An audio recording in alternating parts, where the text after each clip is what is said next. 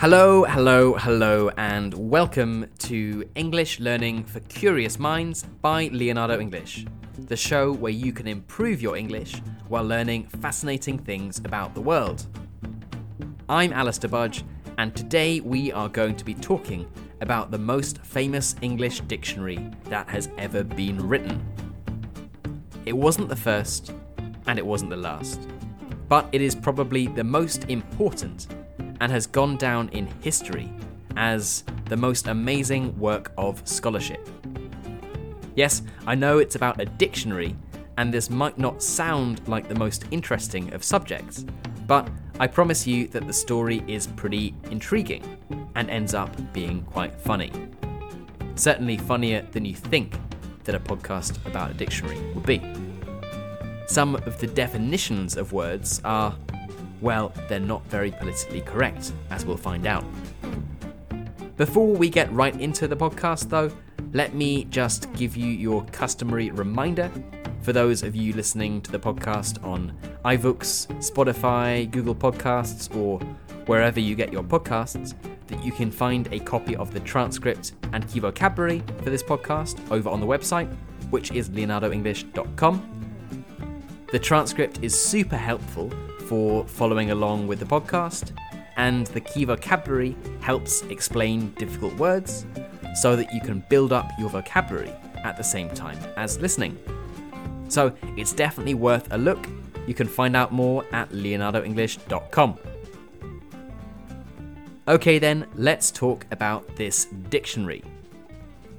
It was published in the year 1755, over 250 years ago.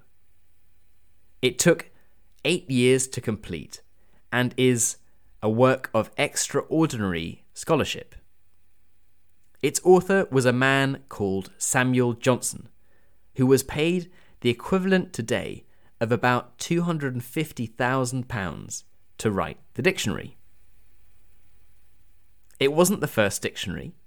Dictionaries had been written before, and there were some attempts in the late 16th century to create English dictionaries.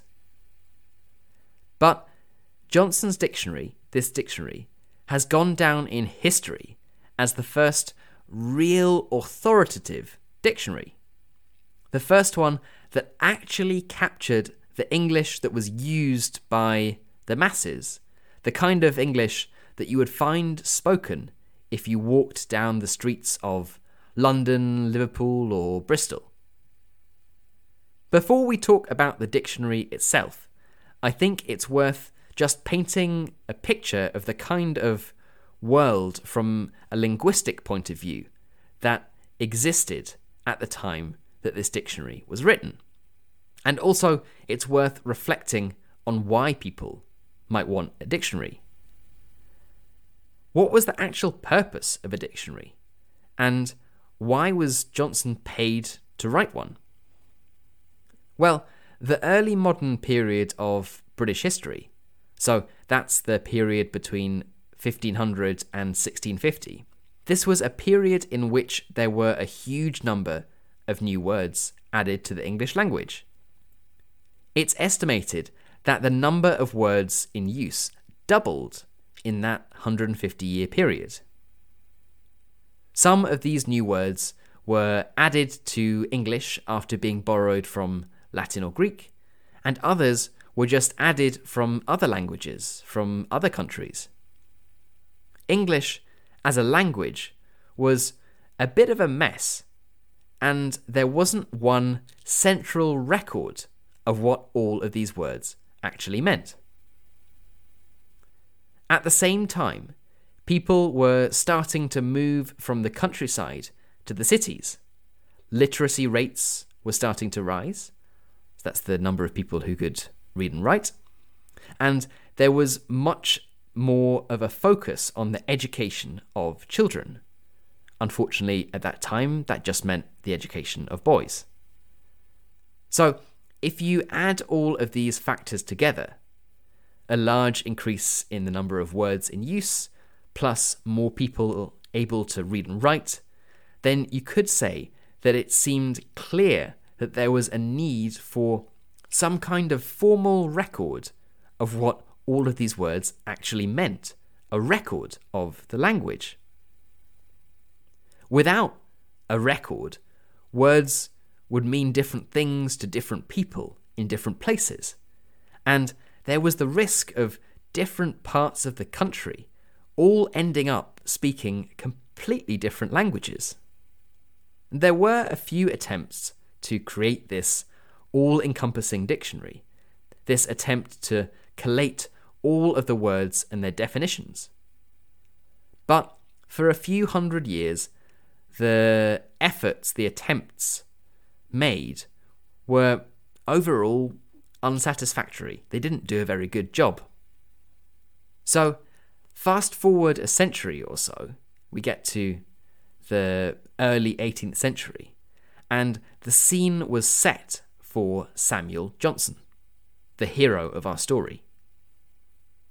When Johnson started out on his task, he saw his role as to provide order and to help stabilize the rules surrounding the English language.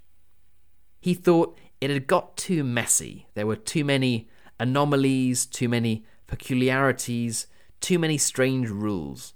And he saw it as his task, his role, to set things straight, to document the English language as it should be documented. I'm sure you might be thinking, hang on, even now it is full of anomalies and exceptions. If he improved it, what was it like before? Well, after eight years of scholarship, Johnson realised that the English language was actually too complicated and convoluted, too messy for him to fix. And he sort of gave up on his original task, his original mission of fixing English. The fact that language is a living organism, something that constantly changes, meant that he decided that his role was just to record the language of the day, not to actually fix anything. And so he did record the language of the day, and he did so with incredible accuracy. In his dictionary, there were 40,000 words. Each word was defined in detail, and the definitions had quotations and examples. When you think of the work that must have been required to achieve this, it's pretty amazing. This was obviously in a world before computers, the internet, Google, before information was so easy to access. So it was a huge, gargantuan task. No wonder it took him eight years to complete, with the help of six assistants. Not only was it a hugely impressive piece of work, but lots of it was also pretty funny, and you can see his sense of humour coming out in the definitions of some of the words. He's sort of hidden funny jokes in some of the definitions. So, for example, the definition of oats.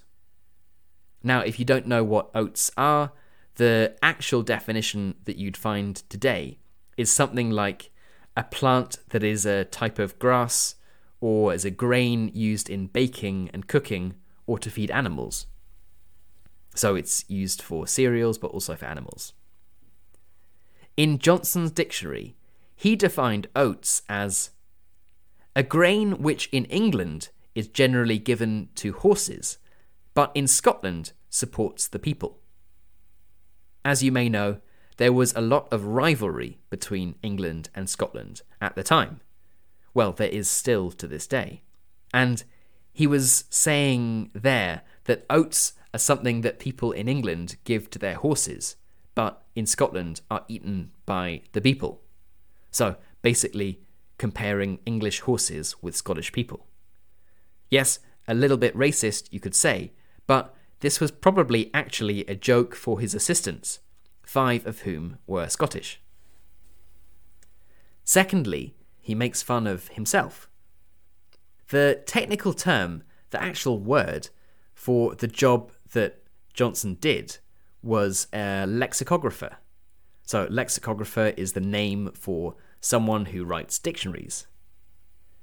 But in Johnson's dictionary, when he had to write the definition of lexicographer, he wrote A writer of dictionaries, a harmless drudge that busies himself in tracing the original and detailing the signification of words.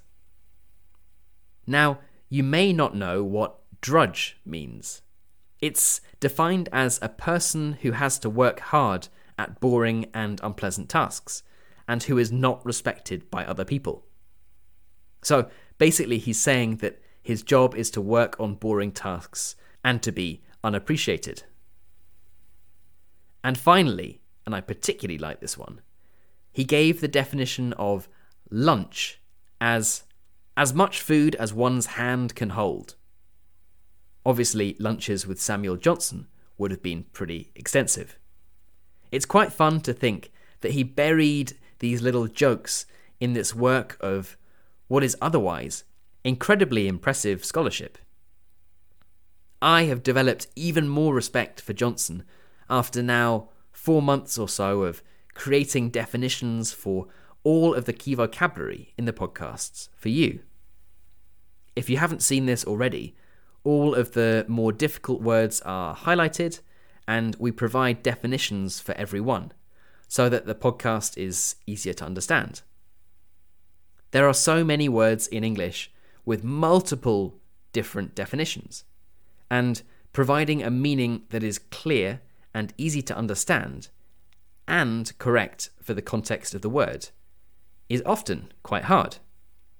And today, at least, we have the advantage of the internet, of being able to consult multiple dictionaries and see examples in order to either choose the best one or adapt it slightly to fit the purpose. Johnson was starting completely from scratch, from nothing, and to think that this one person, or I should say, one person and small team, to think that they were responsible for documenting 40,000 words is pretty impressive.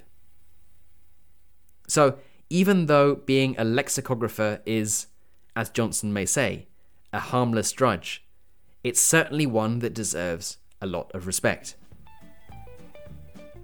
Okay, then, I hope that this has been an interesting look into this pretty amazing dictionary.